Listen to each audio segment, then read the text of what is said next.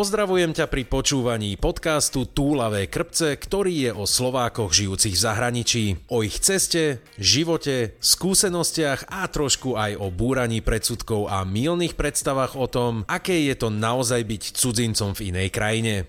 Ja sa volám Miro Cibula a v každom dieli sa budem rozprávať s jednou Slovenkou alebo jedným Slovákom o ich osobnej púti. Upozornenie. Rozhovory sú autentické, nefiltrované a môžu obsahovať expresívne výrazy. Dnes sa rozprávam s Henikou, ktorá žije v Spojených štátoch amerických už nejaký ten piatok. Čo je ale zaujímavejšie, že približne v rovnakom čase ako ja začala tvoriť podcast s veľmi podobným smerovaním ako sú túlavé krpce. O tom a mnohom inom už viacej v rozhovore. Prvom rade e, veľmi pekne ďakujem za to, že si prijala pozvanie na rozhovor Henrieta, alebo teda radšej Henika. Ahoj, ahoj, ďakujem za pozvanie. A pre posluchačov, ak by náhodou nevedeli, tu sa stala taká zaujímavá vec. Pri tom, ako som ja hľadal vlastne ľudí na rozhovor, tak som behal tiež po rôznych skupinách Slováci, kde si, kade, tade. A ty si mi vlastne odpísala s tým, a to sa mi veľmi páči, že v princípe cirka v rovnakom čase sme obaja odštartovali tiež podcast s podobnou náplňou. Tvoj, ale pravda, že s názvom Nechyba ti Slovensko my sme sa rovno zhodli na to, že však prečo si neísť navzájom do tých relácií. Vieš čo, nech odbavím tú, tú otázku hneď na začiatku. Čo viedlo teba k tomu, aby si si vlastne spravila takýto podcast? Ja som vlastne začala s blogom pred, eh, ja neviem, asi 5-6 rokmi, už sa ani nepamätám, pretože rada fotím a cestujem po okolí a chcela som sa o tej skúsenosti podeliť s priateľmi, s rodinou a tak ľudia pomaly začali na môj blog chodiť. A potom som tam začala takú rubriku, že e, Slováci, Češi a Slováci v USA. No ja som si tak našla ľudí a poslala som im otázky a vlastne bolo to také celkom zaujímavé vidieť, že ako každý v USA začínal, aké, aké to má iné, ale tá, ten formát blogu bol taký ako si mŕtvý, vieš, lebo to nie je také, keď máš nejaký spontánny rozhovor, vieš, pošleš otázky, potom ti prídu naspäť odpovede. To je také, OK, chýbalo tomu viac života. No a vlastne ja som sa tomu blogu potom už úplne prestala venovať, ale chýbalo mi niečo, čo by ten blog vynahradilo a vlastne, keďže rada rozprávam a mám štúdiové vybavenie doma, podal som si, prečo nie podcast? Jasné, to je, ja síce štúdiové vybavenie nemám, ale ja zdieľam tvoju pasiu a tvoje nadšenie pre rozprávanie. Milujem rozprávať, hlavne aj sám niekedy niekoľko hodín. Takže tiež povedal, že toto, možno moje blabolenie aj niekoho raz bude zaujímať, tak som si povedal, why, why not? Ale ty si to už vlastne spomenula, že ty si vlastne v Spojených štátoch amerických. A to som veľmi rád, že si sa mi ozvala, pretože s viacerými ľuďmi, s ktorými som už chcel robiť rozhovor, tak buď to nevydalo, alebo teraz hlavne kvôli obdobiu, ktoré máme, hej, veľa ľudí sa aj povracalo, či už zo Spojených štátov alebo aj z iných krajín. A boli takí, že hm, neviem, či teraz je to ideálne, ideálny čas na to. Ale ty si vlastne predtým, ako si ešte išla do Spojených štátov, tak si začala, aj si to tak sama povedala, že a tak klasicky, že všetci idú najskôr do UK, tak aj ty si vlastne išla z dva, 22 ročná do UK. A stáde vlastne, ale ty si už aj hneď vedela, že nechceš zostať v UK, alebo ťa to tak zavialo do Spojených štátov?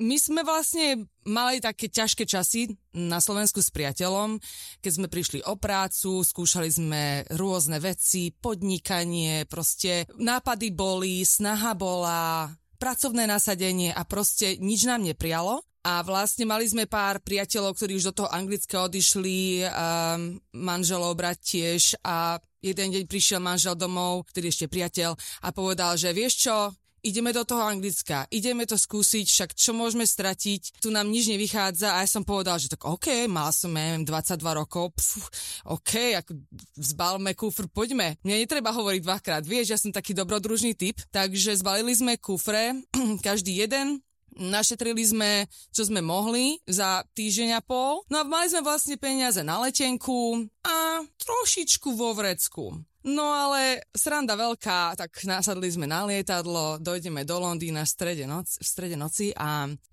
voláme priateľovi, ktorý vlastne tam žil a hovorí, že e, OK, ja bývam asi dve hodiny na sever, v Lestri. Ty kokos, tak a to sme nevedeli, tak teraz ani autobusy, ani vlaky, tak sme tam vlastne v tých londýnskych uliciach v noci, hej, prečkávali a ráno chytili najbližší vlak do Lestru. Došli sme, kým sme došli, sme už prišli aj o tie maličké úspory, lebo ako my sme vôbec netušili, hej, že koľko stojí lístok na vlak a tak ďalej. Takže došli do Lestru, ja neviem, mali sme možno, neviem, 20 libier alebo dačo. Kamarát pre nás došiel, peškovali sme cez celé mesto, došli sme do domu, kde mm, sme sa mali ubytovať na pár dní, vieš, ako... Mm-hmm kým, kým sa trošku... Ako to tak býva. Áno, áno, kým sa trošku poobzeráme a tak a nájdeme si to svoje. No a v dome asi 15 pankáčov, cirkus bordel, proste 5 ľudí na jednu izbu, realita, vieš, Ameri- e, amerických, anglických domov, vieš, všetko maličké, maličké, úzke, ja som bola úplne z toho mimo. Už som z toho mimo bola, keď som išla cez to mesto, vieš, a tie ulice anglické a všetky tie domy vyzerajú rovnako, každá ulica rovnako a za pár minút si úplne si v tom stratený, že proste kde si, na ktorý smer, takže toto bolo také chaotické pre mňa, že všetko bolo také ako keby rovnaké a tie domy také nesympatické a taký, taký blbý začiatok, vieš, že proste maximálne nepripravený len sme išli kompletne náslepo, aj nevedeli, do akého mesta ideme. Ty vole, akože dobré. Ja som že akorát chcel povedať, že to je, to je tvrdý punk, keď proste, OK, prišli sme, no však sme tu na letisku, ale ja bývam dve hodiny ďalej. Aha. Upsi. proste nič, že ste sa zodvihli. Ale Možno aj to chyba práve v dnešnej dobe, ľuďom trošku taká odvaha. Teda asi sa ti to aj s priateľom, teda teraz už manželom, celkom zapáčilo takto sa presúvať, keď ste sa ešte z Lond alebo z Londýna, keď ste sa z UK vlastne potom presunuli. Koľko ste tam strávili? Dva roky? Takmer dva roky. A vieš, tie začiatky boli tak strašne ťažké kvôli tomu, že môj manžel ani nerozprával anglicky, takže každý deň, ako sme išli do tých agentúr si zhaňať prácu, tak ja som mu dávala po ceste tam a naspäť hodiny angličtiny. A vieš, jedli sme mesiac toasty a rýžový puding z konzervy, ten bol perfektný, lacný. Všetko lacné, všetko pod uh, Libru, vieš. To, to bol taký, taký zlatý rule, vieš. A ja som si tak povedala vtedy, že a povedala som aj mužovi, že ja to nevzdám. Nie je to jedno, aké to je ťažké, mne jedno, aké mi to je sympatické, nesympatické. Toto je proste začiatok, niekde začať treba a proste ja to vydržím, my to vydržíme a tak aj bolo, proste vydržali sme, prišla jedna práca, druhá práca, vieš. Boli tie práce také nemoc dobré, ale aspoň nám to otvorilo dvere do ďalších proste prác a tak sme sa potom už nejako dostali k tomu full timeu a potom to už bolo také, že vege, že sme mohli trošku aj cestovať aj po tom Anglicku, kapelu sme si dovláčili tam, dom sme celý obsadili našimi, garáži sme urobili skúšobňu, koncert veľký stále pre našich susedov, tí nám stále tlieskali, takže mali sme tam takú celkom dobrú komunitu nakoniec, vieš, že z tých ťažkých začiatkov a fakt veľa, veľa rôznych blbých príhod, to dopadlo celkom fajn to aj teraz, vlastne, že Basaka ste si dotiahli, ja som potom, uh, aj o tebe, čo som si prečítal, trochu po, vypočul, tak vy ste toho Basaka potom dotiahli aj do Spojených štátov. Jasné, jasné, však... Um... On s nami hral rád, priateľku vtedy nemal takú, že by ho držala nejako naspäť, chápeš ma? A si povedal, že tak čo budem robiť na Slovensku, čučať tam proste hej, v rimánskej sobote. Ako ja ešte rozumiem, vieš, keď sa, keď sa že ty s priateľom, teraz už s manželom, že ste sa zhodli, že OK, tak poďme to vyskúšať, ale zrovna ešte, že aj Basak povedal, no vieš, nemám nič na robote, tak idem s vami.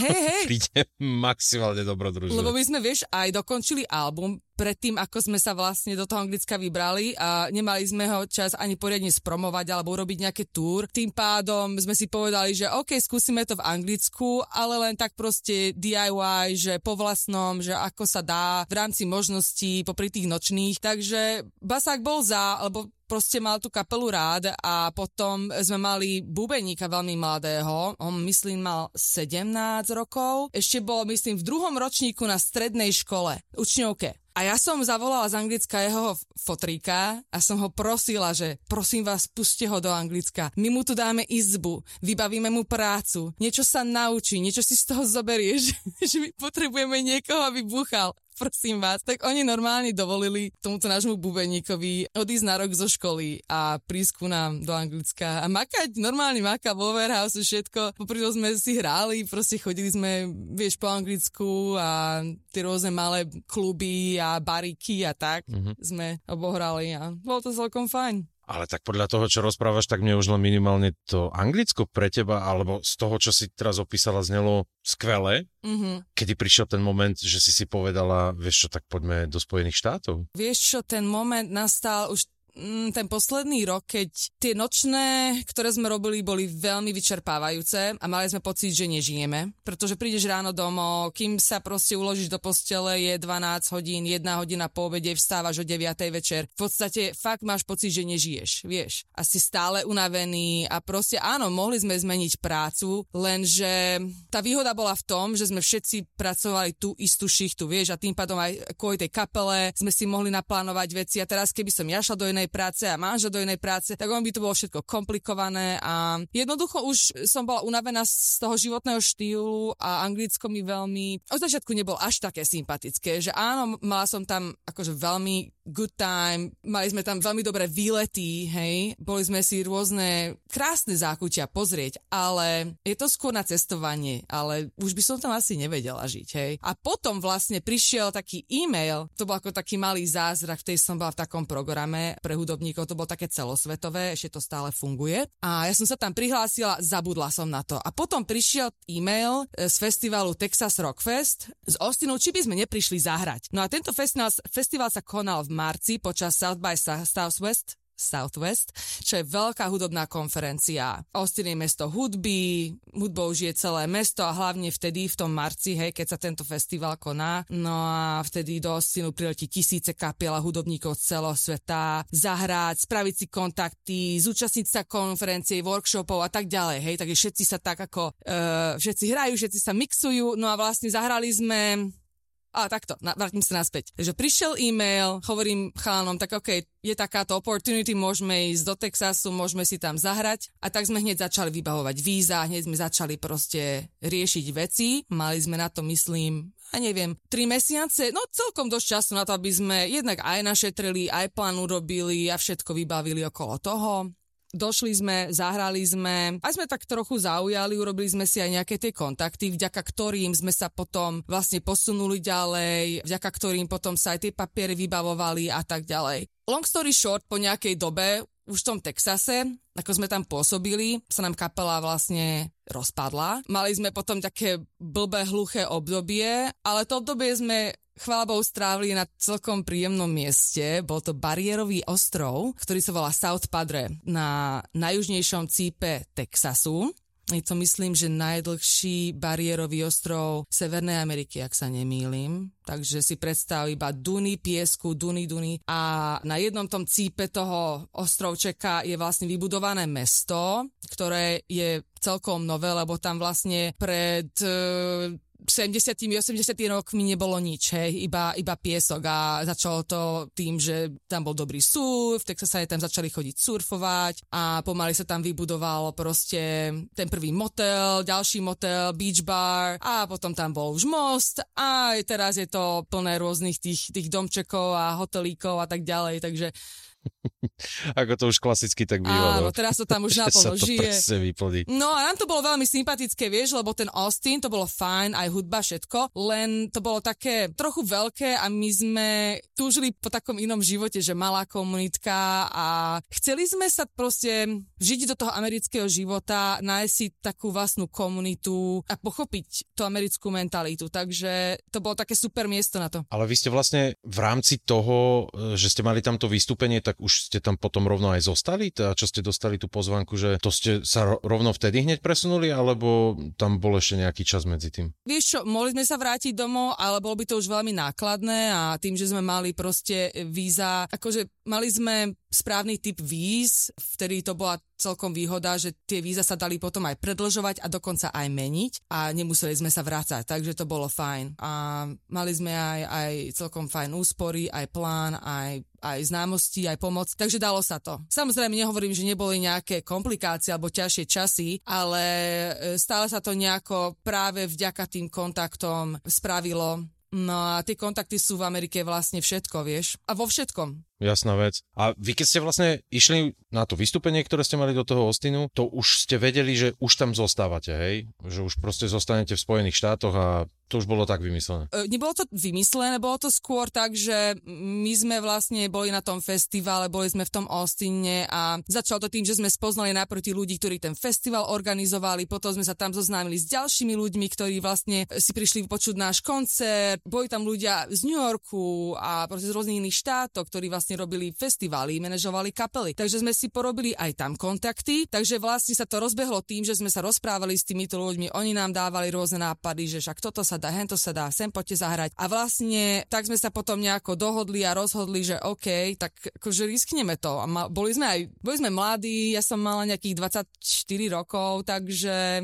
nebolo čo stratiť. Lebo som si tak pomyslela, že OK, tak teraz buď pojem naspäť do Anglicka, do takej istoty, alebo to tu risknem. Možno to nevíde, neviem, ale čo sa najhoršie môže stať, počúvaj, tak ako nasadneme na lietadlo, pri najhoršom pôjdeme domov. Tak nejak sme mm. to brali, hej, že sme mladí a jednoducho mm, skúsme to, skúsme to risknúť. Ach, vtedy v tých časoch, keď ešte sa dalo cestovať, to už nejako dávna minulosť, nejako za ten posledný rok, ale dobre.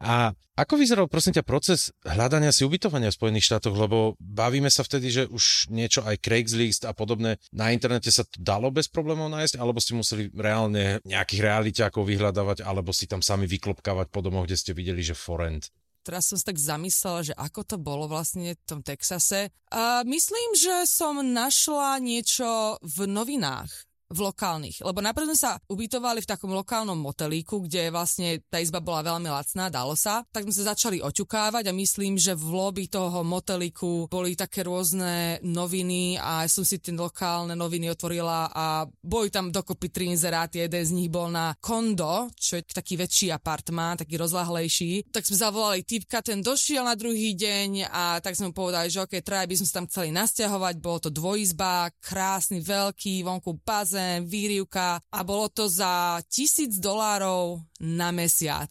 Ale to bolo akože fakt dobré. To bola veľmi dobrá cena za taký akože luxus, na ktorý sme vôbec z Anglicka neboli zvyknutí, vieš, a také priestory a ten kultúrny, vieš čo, keď dojdeš z Anglicka z toho malého do obrovského, áno, áno. všetko obrovské, tak sme si to fakt užívali, ten životný štýl tam. To som počul už od viacerých, ktorí boli či už aj, no dobre, v takých turistických záležitostiach, či už New York, alebo potom v Las Vegas, alebo podobne, že v Amerike je všetko proste väčšie Všetky parkovacie miesta sú väčšie, auta sú väčšie, niektorí ľudia sú väčší, ale v podstate naozaj tak, ako si to opísala, že je tam toho všetko viacej. Keď ste to vybavovali, všetko akože pohode, lebo nie všade, povedzme, že majú radi cudzincov a zrovna Texas mi príde taká oblasť, kde práve tých cudzincov ešte menej majú radi, ako zo Spojených štátov, z tých krajín, eh, z tých štátov. Bol by si veľmi prekvapený, pretože Texasania sú tak strašne prívetiví a tak strašne priateľskí. Kým sme boli v aute toho typka, ktorý prišiel nám ten byt ukázať, tak on, že skade mm-hmm. ste, a z Slovenska, zo Slovenska, fú, ja mám prababičku, neviem, skade z Čechoslovenska a och, parádička, každý má niekoho stadial z východnej Európy, ja to nechápem, hej, každý má nejakú prababičku alebo niekoho pozná, alebo dačo, a už sa toho chytajú a že super, super a už proste byt bol náš. A sme nemuseli nič pre to urobiť, len OK, chceme ho, super, je váš, paráda. že,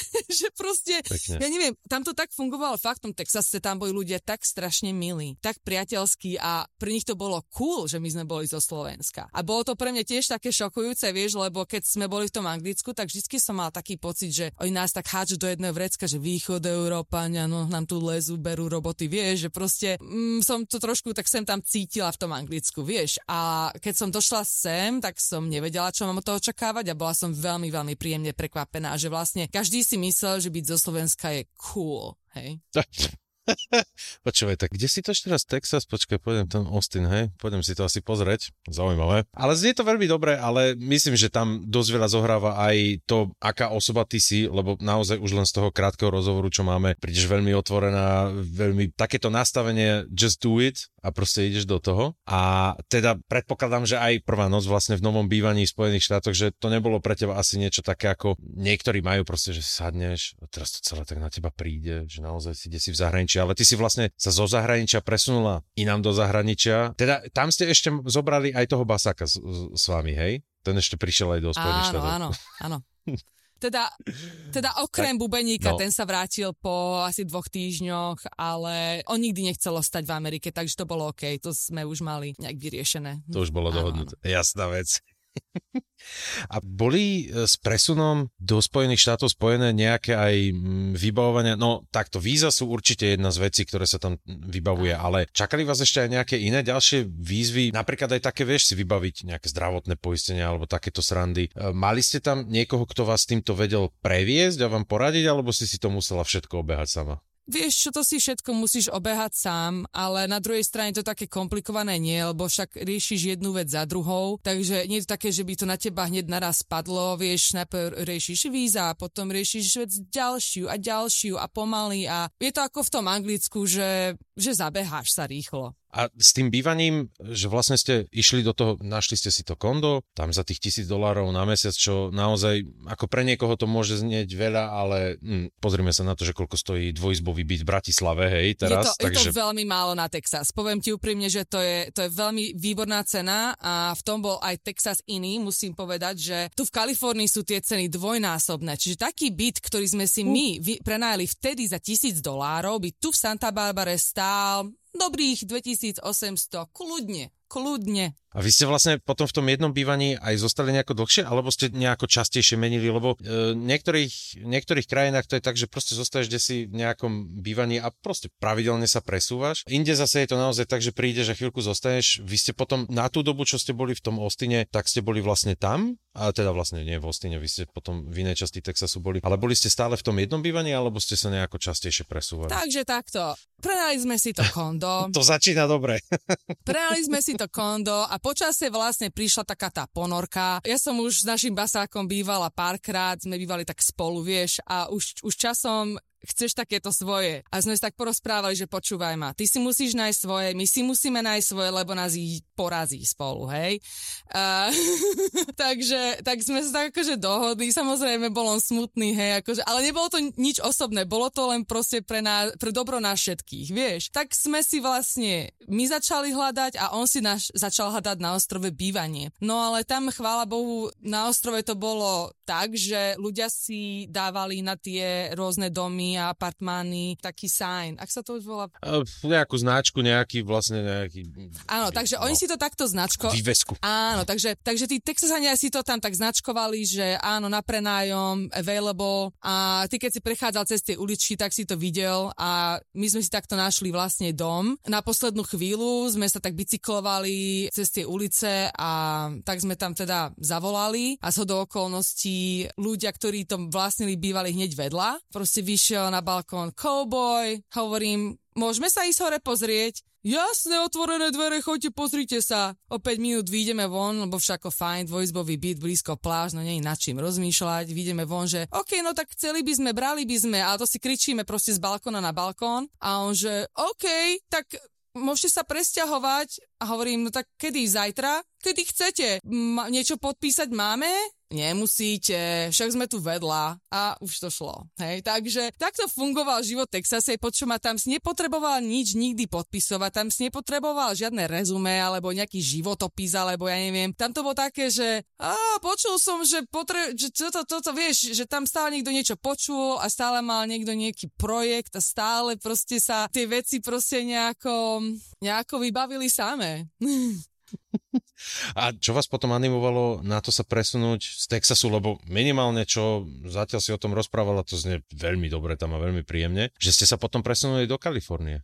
No ako som vravela, mali sme také hluché obdobie a z toho hluchého obdobia vlastne vznikla ďalšia kapela. Vlastne sme to boli stále my, ale sme to proste pomenili, dali sme si nový názov, začali sme zase tvoriť. Našli sme si kamaráta na ostrove z Oklahomy, ktorý hral na bicie, tak sme si začali uh, zaraďovať skúšobňu a zase sme sa do toho vrátili. Potom bol vlastne taký, taká súťaž Battle of Bands na ostrove, Vlastne to bola súťaž kapiel z toho juhu, z toho Rio Grande Valley. Bolo tam prihlásených, a neviem, asi 500 kapiel alebo tak nejak a sme to vyhrali. 2500 dolárov na ruku cash. Takže to bolo super. Takže tá podpora tam bola na tom ostrove vďaka ním, vďaka tým ľuďom, ktorí nás prišli pozrieť, podporiť. A boli sme takí motivovaní do toho ešte ísť, vieš. A ten ten album už bol taký dokončený a my sme už vlastne nevideli taký dôvod, prečo by sme mali naďalej ostávať na tom ostrove, lebo bolo tam dobré. Potrebovali sme tak chvíľku pokoj, že tak sa nejak skonsolidovať. Ja som išla svojou cestou seba poznávania, proste rozvíjala kreativitu, naučila sa milión nových vecí, začala som sa vedať fotografovaniu, proste rodiniek na pláži, e, šperky, proste začala som robiť vlasy, dredy a tieto veci. Bola som taká pripravená to všetko vlastne tak zobrať so sebou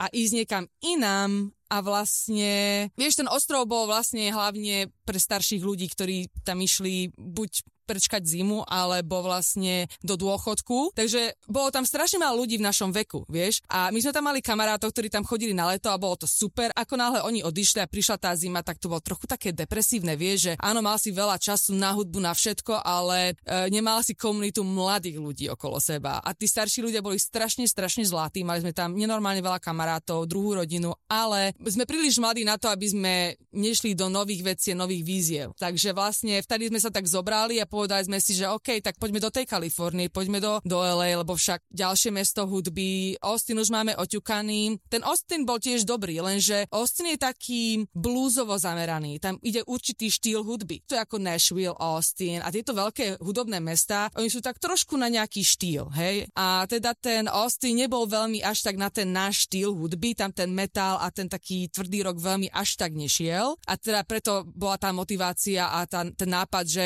OK, poďme do LA, že tam, tam si urobíme kontakty, tam ten rock and roll ešte stále frčí, uh, Sunset Boulevard a proste mali sme trošku naivné predstavy, no ale tak to asi každý, keď si pomyslí, že LA a rock and roll. Boli sme veľmi prudko vyvedení z omilu, keď sme sa prišli. Ako to myslíš, že vyvedení z omilu? Ako tiež tam nejaký ten záujem o metal až taký nebol, alebo bolo tam práve, že až priveľa konkurencie, že sa tam presadiť bolo ťažké? Vieš, čo je to tu obrovský svet? Len LA samotné, to je ako svet vo svete. Tam máš toľko barov, klubov, a kapiel a každý večer, každý deň tam niekto hrá a aby si ty upozornil na seba pozornosť v takom meste, good luck. Akože reálne ako? Hej, prídeš, nikto ťa nepozná, poď si ma vypočuť. Pff, OK, no a mám lepšie veci na, na rozume, vieš, ako ísť pozerať nejakú slovenskú kapelu, hey, ako, vieš, hey. tak taká je realita, že jednoducho to nikoho nezaujíma. To nikoho nezaujíma, keď tam nie si nejaký, že veľký, že ťa už poznajú z rády a tak ďalej, alebo nemáš nejaké naozaj dobré kontakty, že, že niekoho, kto by ťa šupo pred nejakú kapelu, ktorá už známa, už má proste, ja neviem, 200 ľudí v nejakom klube, tak jednoducho si v riti, no. Čo sa týka hudby, ako hlavne pre ľudí, ktorí sa trošku pohybujú v sfére hudby aj na Slovensku, je taká misconception hlavne aj medzi Slovakmi a slovenskými kapelami, ktoré som kedysi, keď ja som mal kapelu, tiež prepadol, že v Spojených štátoch všetky kapely, aj začínajúce, majú hneď veľkú podporu a hneď zo začiatku to vedia a je to oveľa jednoduchšie ako na Slovensku, ale teraz sa mi zdá, že si túto predstavu tak trošku zbúrala, že aj tam to nemáš vystlané na rúže. Vieš, čo som sa naučila z tejto celej skúsenosti, že možno možno na Slovensku je to o niečo ľahšie ako v tom svete, pretože je to menšia krajina a kvôli tomu, že je menšia a keď ešte Sloven- človek spieva po slovensky, tak to rýchlo vie uchytiť, hej, to obecenstvo. Ale toto je obrovská krajina, vieš, a je to teda o mnoho viac práce, promotion, všetko, toto musíš dať nenormálne veľa peňazí, aby si sa zviditeľnil, lebo ako ťa tí ľudia uvidia, hej. A vtedy to bolo najhoršie, lebo vtedy vlastne bola tá doba, keď končil MySpace, začínal začínal Facebook, ale Facebook bol v tej takom tom začiatočnom štádiu, že vtedy proste ten marketing nebol taký silný, vieš. Ja sa pamätám, že ja som chodila s plagátmi a to bolo také tápanie sa v tme, vieš, že ako sa ja zviditeľným, vieš, tedy ani Spotify nebol ešte, takže všetko bolo také v takomto začiatočnom štádiu. Teraz to už je lepšie, lebo teraz už všetko na seba nadvezuje lepšie a už sa to dá, že hej, že posielaš ľudí na ten Spotify, tam ti to rastie a tak ďalej, ale e, ten systém sa vytvára okolo tej hudby veľmi po pomaly a pomaly sa prispôsobuje, vieš, tým novým trendom. Takže vlastne dá sa v Amerike dá, ale musíš mať veľmi dobrú hudbu, musí tá hudba oslobiť veľa ľudí, musí to byť veľmi iné, nemôže znieť ako každý. A to robí, robí veľa kapiel, že im sa niekto páče, potom začnú robiť takú hudbu ako tá kapela, ale taká kapela je len jedna, hej? To je problém, že proste človek musí byť naozaj, naozaj originálny, naozaj vyniknúť, mať dobrý plán, mať dobrý, dobré pracovné nasadenie, musia všetci v kapele byť za jedno, nehádať sa, ale makať a veľa peňazí. Veľa peňazí na promo, na cestovanie, mm, na milión vecí. A vieš čo, myslím, že takéto, že toto ťa čaká aj na Slovensku a s tým, ako teraz máme všelijaké tie siete a podobné, tak je to práve, že už sa to možno až prehlúplo do toho druhého extrému, kde už je tak veľa proste tej hudby z, zo všakovakého kúta sveta, ktoré sa ti môže dostať, že znovu je to tiež ťažké relatívne sa presadiť, ale vy si vlastne celé vaše fungovanie tam viete financovať z tej kapely, alebo máte ešte aj klasické zamestnanie popri tom? No jasne, z tej kapely sa to nedá. Absolútne vôbec, takže to by som klamala, keby som povedala, že žijem z hudby, to vôbec nie. My sme sa museli tak trošku vynájsť popri tom. Za tie roky sme si tak všetci našli takú svoju cestu, lebo v Amerike je to tak, neviem ako to na Slovensku, som dlho nebola, ale v Amerike je to tak, že je dobré, keď robíš viac vecí. Keď máš vlastne tú energiu rozloženú na, do viacerých vlastne projektov a tak ďalej. Ja som bola vždy taká freelancerka a taká, že proste na veľa, na veľa smerov. Takže ja som si začala taký biznis s dreadmi, že robím vlastne ľuďom tie dready a už som robila vlastne ľuďom dready z celého sveta a hlavne tu v Kalifornii, tu si ma naozaj začali vyhľadávať. Tak sa som tak začala, tak pomaličky, pomaly som som si vybudovala taký svoj štýl a keď som prišla do Kalifornie, vlastne tu sa mi to fakt rozbehlo, lebo vlastne máme tu aj študentské mesto, je tu campus UCSB, potom e, je tu univerzita uh, Santa Barbara, takže je tu veľa aj študentov zo zahraničia, takže toto bolo super, toto mi dá, otvorilo úplne nové možnosti, nové dvere a je to také, že originálne, lebo málo ľudí to tu robí, hlavne v mojom okolí, takže si ma tí ľudia vlastne vyhľadávajú na tento servis. Takže takto sme si všetci našli, vieš, nejaké také tieto bočáky a, a vďaka tomu vlastne som mohla ostať aj pri tej hudbe a tá hudba ostala viac, čím ďalej, tým viac ako hobby a začala som sa proste fokusovať na iné veci to je super, lebo tým pádom e, ty si popísala teraz niečo, čo na Slovensku by sme to asi nazvali SZČO, čiže samostatne zárobkovo činná osoba. To sú zase s tým na Slovensku vybavované ďalšie, že si musíš povolenie na to získavať, niečo podobné. Zažila si takéto niečo aj v Spojených štátoch, že si si musela vybaviť taký papier, také povolenie, lebo dosť často počúvam aj práve zo Spojených štátov, že tam je to ešte taký relatívne niekedy divoký západ, že naozaj si vieš spraviť, nejako začneš fungovať, nejako tam ako otvoríš si, nechcem povedať, že zrovna obchod bez nejakých povolenia, bez nejakých vybavovačiek, ale v princípe niečo takéto kreatívna práca a ideš si svoje. Jasné, tak väčšinou si človek založí živnosť a to je v podstate veľmi rýchle a veľmi jednoduché. Proste zaplatíš niečo mestu, to je taký ročný poplatok. Nie je to nejaké veľmi extrémne ťažké ťažké. Je, si, ťažké je to potom eh, tlačiť dopredu a zarobiť si, vieš, na vlastnú akože pes, to, to je také ťažké, ale tie papierovačky vôbec. Ale to, že divoký západ s tým veľmi nesúhlasím, lebo Santa Barbara je taká strašne, ako by som povedala, plná pravidiel, že tu by si človek neškrtol len tak bez papiera. na všetko potrebuješ mať povolenie, papiera a tak ďalej. Ale vidieš, že si si na Slovensku nezakladala tiež e, živnosť, lebo na Slovensku je to ako tiež založiť si živnosť dá sa, ale potom pokiaľ nemáš fakt, že účtovníka a tak ešte niekoho a ešte kde si, čo si, čo ti poradí, tak to dovidenia, akože na Slovensku je to s týmto, no Zažil som si, poviem to tak. Tak určite, uh, teraz máme daňové obdobie akurát, takže s tými daňami jasné, to to je takisto ako na Slovensku, máš tie papierovačky a triedenie a tieto, mm. tieto srandy a potom je to na tebe, že ako si si to ukladal celý rok, hej, e, či si to ukladal alebo neukladal a na poslednú chvíľu budeš proste dívať do papierov, ale chvála Bohu máme celkom dobrých známych, ktorí sa týmto zaoberajú, takže väčšinou proste im to len takto dáme a oni proste len vytlačia papiere, dajú nám naspäť do rúk a super, takže uh, takže celkom, celkom dobre, celkom dobre, som celkom spokojná, akože. Ale, ale tie, tie dane tu nie sú malé určite a hlavne v Kalifornii sú tie dane o mnoho väčšie ako v iných štátoch, ako napríklad Nevada alebo Texas, hej.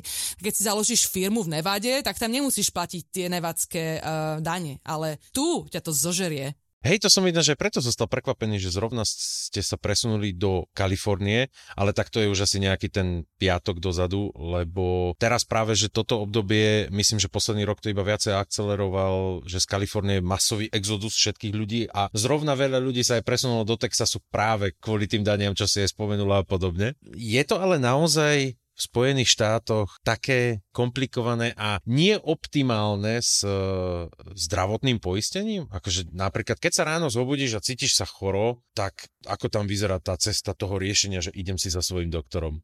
A vieš čo, dá sa to tak ako no celkom normálne ako na Slovensku, zavoláš na office, e, urobíš si proste nejaký ten appointment, ideš tam, pozrú sa na teba takisto ako na Slovensku. E, jediný rozdiel je v tom, že máš tu rôzne druhy poistení a podľa toho, aké dobré poistenie máš, tak podľa toho doplácaš. Čiže ak máš poistenie mm-hmm. super, tak to kryje dosť veľa tých nákladov. Ak je také také slabšie, tak musíš si viac doplácať a keď to poistenie nemáš, tak poviem príklad, e, taká návšteva lekára, to, že sa na teba len pozrel, hej, stojí 150 dolárov. No a plus ešte, čo ti predpíše, hej? Ale to poistenie si platíš, akože to si hradíš sama. Potom, ako ti príde, povedzme, že klasicky by ti prišla výplata, všetky odvody z toho, bla, bla, bla, no odvody. V princípe to poistenie si musíš ty samo, samostatne vybrať aj ktoré a tiež si aj tým pádom Vyberáš asi podľa toho, že aká tam je výška toho. Áno, takže podľa toho, áno, ja si to akože, ja si to ako vybavujem, keďže som ako živnostník, hej, ale ľudia tak, s takou dobrou prácou majú fakt, že dobré poistenie, takže je to také rôznorodé, ale poviem ti, že e, je to, je to systém taký nie, nie moc najlepší, lebo ako som povedala, že poviem príklad, niečo ti zistia, blbosť, hej, nie je nejaká veľká operácia, poviem príklad, 5000 dolárová, hej, nejaké slepe čreva alebo niečo také, mm-hmm. klasika, hej, čo sa môže stať a poviem príklad 5000 dolárov, no ale z toho si ty musíš radiť tisícku. A teraz, aby si ty mal tisícku niekde, ktorú len tak vyťahneš, že OK, tu som zatra ráno nastúpim do nemocnice a tu je tisícka, hej, takže toto je, a toto som videl už veľakrát aj priatelia, no ja som zatiaľ chvála Bohu nemala nič, a ja k lekárovi aj nechodím, lebo ja im neverím a proste to by som musela byť veľmi chorá, ale, ale snažím sa tomu vyhnúť, vieš, lebo veľmi neverím, akože farmaceutikám a tak, ale viem e, kamarátov, ktorí vlastne mali, mali rôzne zákroky a fakt nič vážne, tak museli doplácať, hej, že tisícku, dve tisícky. A to je ako podľa mňa dosť, že teraz to mať len tak, hej, odložené, že keď náhodou No to teda. Nie, to teda jasná vec, lebo dosť je aj toto jedna z takých kontroverzných tém, práve to, ten zdravotný systém, že v Spojených štátoch, ako myslím, že jediná vyspelá krajina, ktorá proste má nejaké tie finančné zdroje, tak nemá taký ten štandardný pre nás štandardný pohľad na, na zdravotné zabezpečenia, aj na niektoré sociálne služby, čo sa týka občanov, ktoré my tu v Európe väčšinou teda máme. Hej, síce nie, je to rovno z výplaty, idú na to odvody na niektoré tie poistenia, no teda na to poistenia niektoré sociálne služby, ale je to tu ako plošne pokryté. Tak mi to ešte napadlo pri tom, ako, že nechodeva, že snažíš sa vyhýbať doktorom a tak, a, ale v súvislosti s tým, že si mala kapelu hrávali ste dosť, dostala si sa niekedy aj do príjemného stretnutia s políciou Spojených štátoch amerických? Vieš čo, dostala som sa do kontaktu s nimi, rozmýšľam, keď to bolo, ako to bolo. Mám aj kamarátov ináč policajtov, ktorí sú úplne že super vždy majú pre mňa nejaké zaujímavé storky, ako z filmov, že vážne. Že práve sme naháňali chlapíka, ktorý bežal, ani nevedel prečo, nakoniec ho naháňal vrtulník a nakoniec sa ešte do problémov dostal, lebo toľko toho narobil, kým behal, kým ho naháňali, že vlastne už teraz ho musia zobrať. No, ale to už je vedľajšie.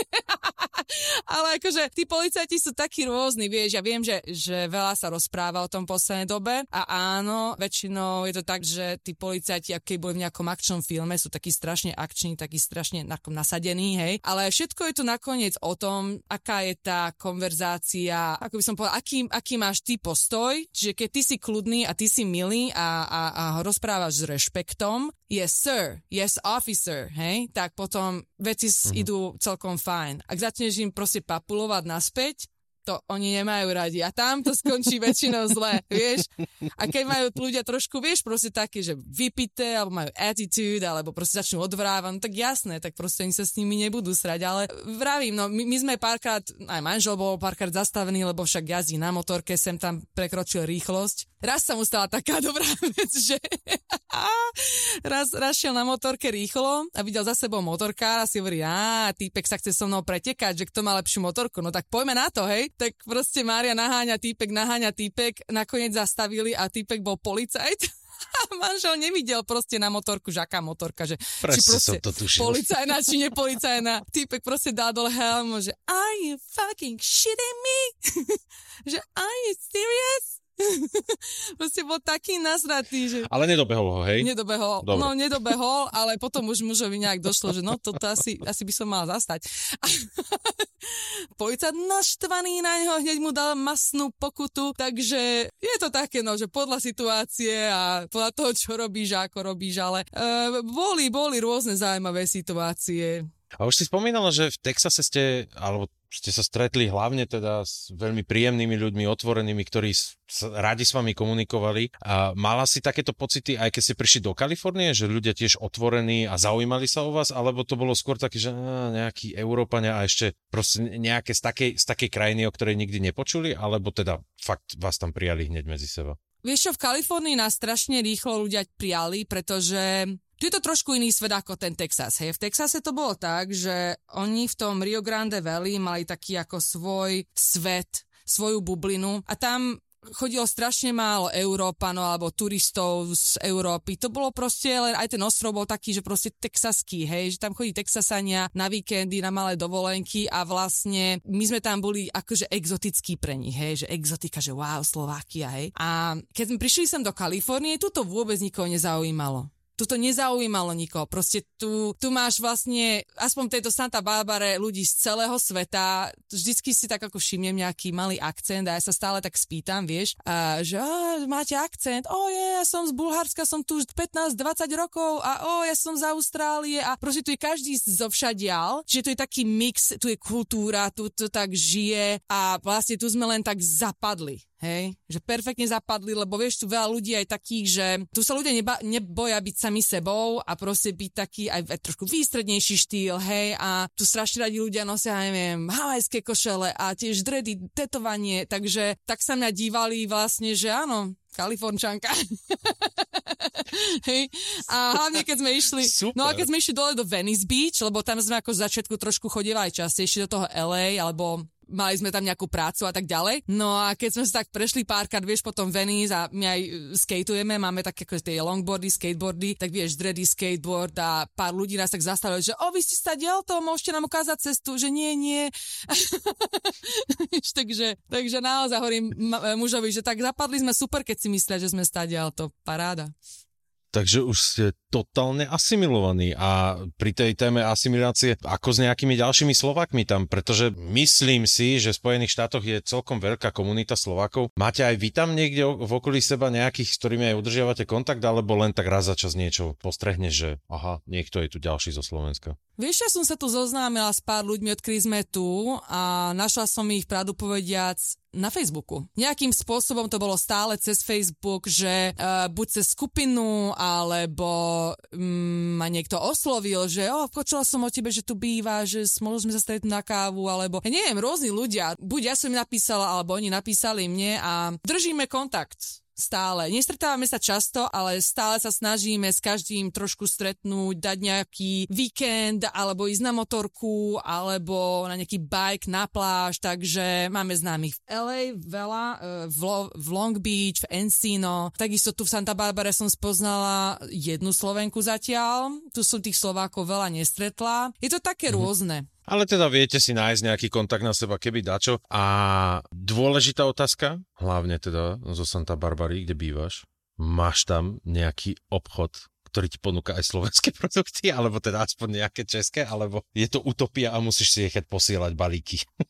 Máme tu jeden obchod, sa to volá, že European Deli a majú to Arménčania, Arménci, Arménci, ja už aj neviem po slovensky, a oni to oni to uh, majú už roky, rokúce, oni sú tu už strašne dlho, je tu veľká uh, aj komunita okolo toho, hlavne velej. A takže oni vlastne majú v tom obchodíku veci ruské, také, že východoeurópske, potom aj také, také rôzne turecké, proste sladkosti a tak ďalej. Uh, všetko možné sa tam nájde. Je to malý obchod, ale nájde sa tam všetko možné. Tvaroch si tam viem kúpiť, mak si tam viem kúpiť. Takmer všetko si viem kúpiť okrem brinze, samozrejme Ale akože celkom, celkom fajn. Ešte aj dokonca polské kroky tam predávajú, aj viac druhov a všetko možné, milka, čokoládu, takže toto si naďalej užívam, tieto dobroty európske. Som rád, že aspoň niečo sa to teda k vám dostáva ešte takto od nás, lebo aj u, u nás vždy, keď buď ja idem na Slovensko, alebo niekto z kolegov, tak si robíme také menšie zoznamy, že čo komu pokúpiť. A teda naozaj väčšinou syrové korbáče, brinza, ako si povedala. A pravda, že niektoré naše keksiky, lebo to v Nemecku trošku ináč vyzerajú tie pochuťky sladké,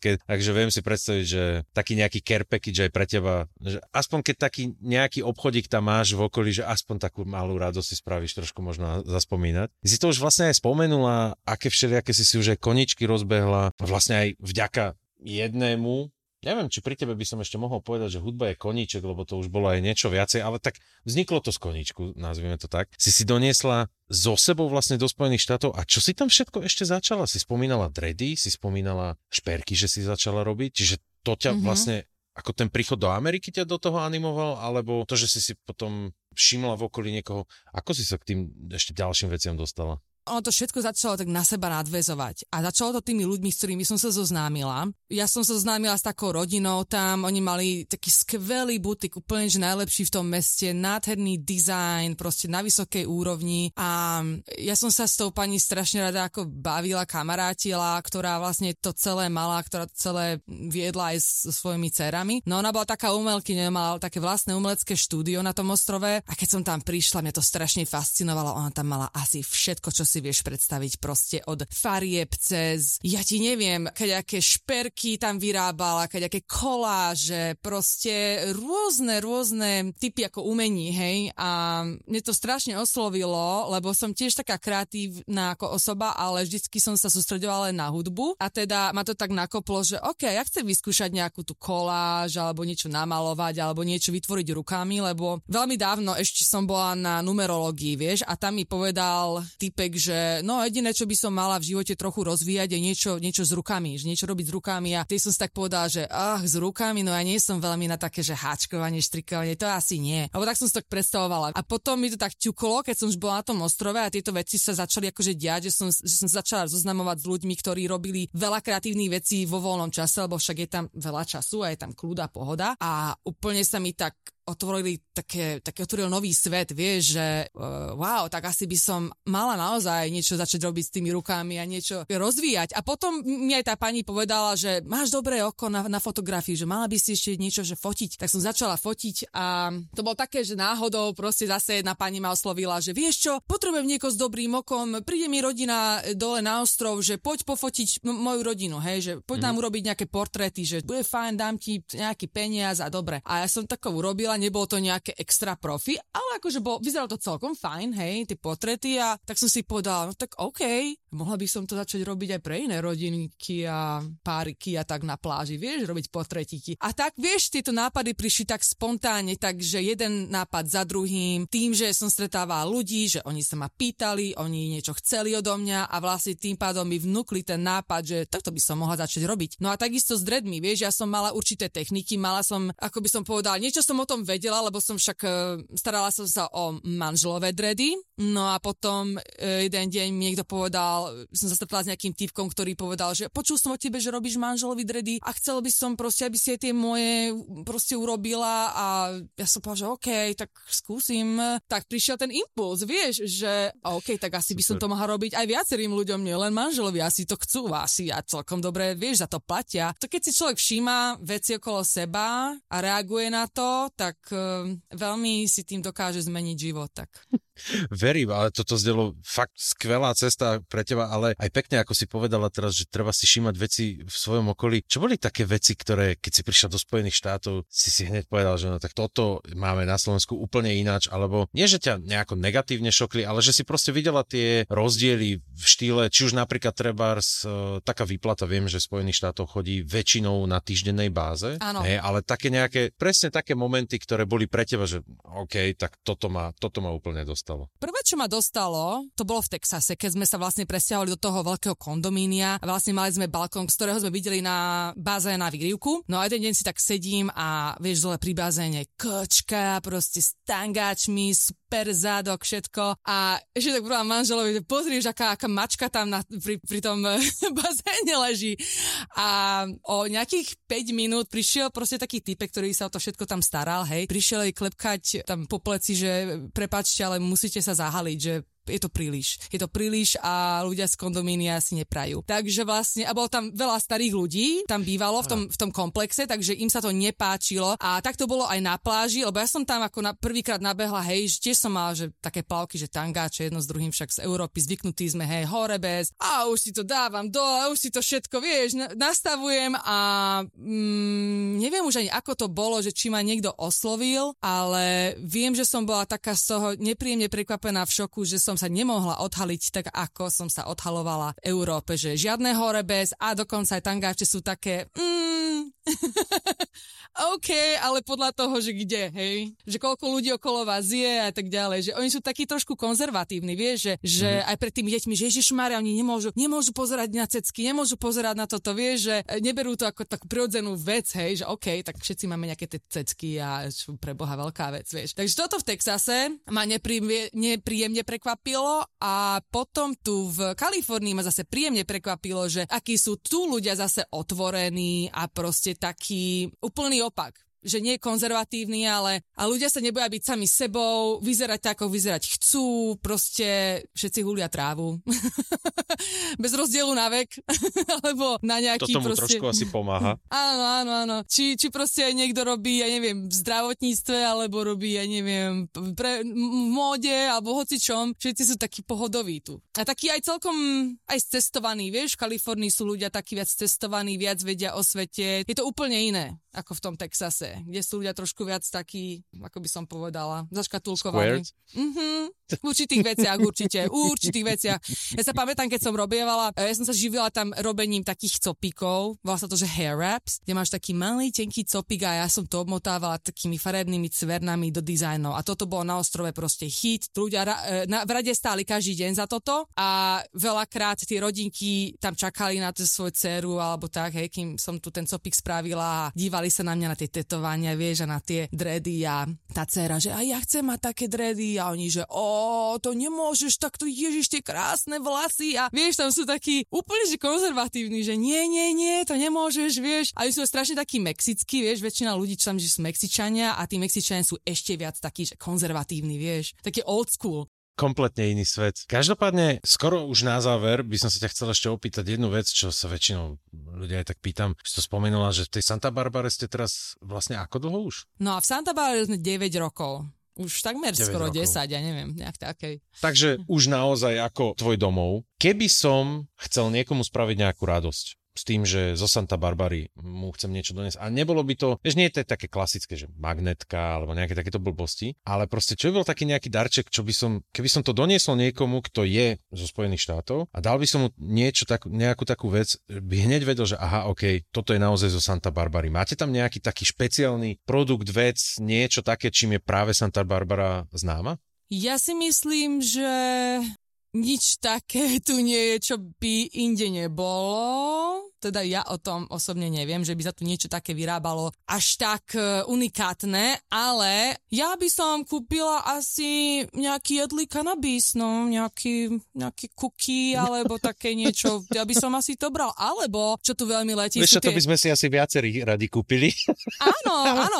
Lebo Niektorí sme poviem, v krajinách, kde to nemôžeme tu máme tieto lekárničky, hej, tieto dispensaries, kde si to ideš mm-hmm. kúpiť, hej, či na fajčenie, či jedle, či olejček a tak ďalej. A väčšinou v týchto uh, lokálnych týchto lekárničkách máš aj lokálny kanabis vlastne, vieš. Takže to sa mi na tom páči, že si môžeš naozaj to lokálne vyskúšať. Tých záhradníci je strašne veľa, takže asi, asi tá lokálne vypestovaná marihuana e, vo forme jointika alebo olejčeka. Nejakého olejčeka asi, alebo niečo také, čo by som možno ešte dostal na letisko bez toho, aby ma uh, rozobrali a my spravili teda vážne hĺbkovú analýzu všetkých Tie olejčeky si myslím, že sú ako najlepšie, lebo oni sú ako tie malé vaporizéry, vieš, ako tá Mhm. cigareta elektrická, takže ja, tak vypadá, vypadá to úplne rovnako, hej, takže ja si myslím, že to by nikdy, nikto nepovedal, hej, že aký olejček to je, či to je olejček, alebo to je vlastne nikotín, alebo čo. Takže ja si myslím, že to by sa dalo ako najjednoduchšie dostať. Dobrý tip, píšem si. Drogy z Ameriky najlepšie v kvapalnej forme. OK, Ale fajn. tuto nie je a, droga, o, tuto, tu je to proste liek. Nie, jasné. Uh, ja sa držím toho, čo povedal Arnie Schwarzenegger už dávno. Marihuana nie je droga, je to rastlina. Nuž, a ja ti veľmi Ale pekne to- ďakujem, že si si našla. No? Je to droga na Slovensku, ale... Ah, no, to nechajme na iný druh podcastu asi. Každopádne, veľmi pekne ti ďakujem, že si si našla čas na rozhovor. Na záver by som ti chcel prenechať priestor, aby si ty prípadne dala niekomu nejaký odkaz, nejakú výzvu pre ľudí, ktorí rozmýšľajú možno o tom vycestovať práve do Spojených štátov, ale majú predtým či už nejaký väčší rešpekt alebo nejaké obavy, alebo proste iba tak celkovo, čo by si niekomu chcela odkázať. Ja by som asi povedala toľko, že keď sem človek vlastne ide, mal by sa dobre pripraviť. Ja som až tak pripravená nebola, neved- nevedela som o, o štátoch dosť, ale myslím, že teraz je to už oveľa ľahšie, pretože sú aj tie facebookové skupiny a ľudia sú viac prepojení medzi sebou a teda ja si myslím, že tie začiatky v, e, v cudzej krajine sú už v dnešnej dobe trošku asi ľahšie z toho dôvodu, že sme viac na seba prepojení a e, ja by som odporúčala len toľko, že nie je nad dobrú prípravu. Čiže prísť sem, pozrieť si to, naozaj vyskúšať, ako sa tu žije. Každé mesto len v Kalifornii, a už to nehovorím o štátoch ako celkovo, ale každé mesto len tu v Kalifornii ako svet vo svete, úplne, úplne iné. Úplne iné. To, čo platí pre Santa Barbaru, neplatí pre mesto, ktoré je o hodinu ďalej. Takže aj toto by si ľudia mali uvedomiť, že každé mesto, každá dedina iné, nie všade sa vám to bude páčiť, preto si to človek musí naozaj pozrieť, mať veľmi dobre našetrené, čím viac, tým lepšie a e, byť dobre informovaný o týchto veciach, ako sú tie víza a ako si aj ty spomínal, všetky tieto zdravotné poistenia a tak ďalej, že proste mať niekoho, kto pomôže, kto ich do toho tak ako prvýkrát sa zorientovať, hej. Je dobré tu mať e, pár priateľov, ktorí tu žijú nejaký čas, lebo predsa niekedy človek v úzkých a pomôže s niekým pokecať, dostať sa do nejakej perspektívy. A poviem úprimne, že je jedno, ako človek začína, či začína s tým, že príde s peniazmi alebo bez peniazy, alebo hoci ako je to vždy ťažké. Sú vždy prekážky, ktoré treba e, prekonať a netreba sa vzdávať. A keď človek chce ísť do zahraničia, musí byť veľmi silný, hej. Musí veľa vedieť obetovať a veľa vecí proste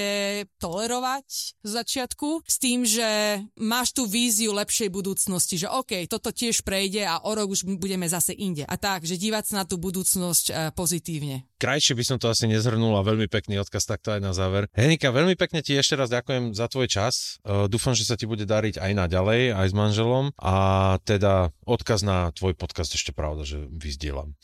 Jasne, ďakujem krásne. Bolo to super. Ak by si sa chcel dozvedieť viacej o Henike a jej podcaste, tak si klikni na Facebook alebo Instagram Túlavých krpcov, kde naň bude odkaz. Tam je aj priestor na tvoje otázky alebo postrehy, prípadne mi napíš mail na túlavekrpce.gmail.com Teším sa na teba znovu pri ďalšom dieli Túlavých krpcov.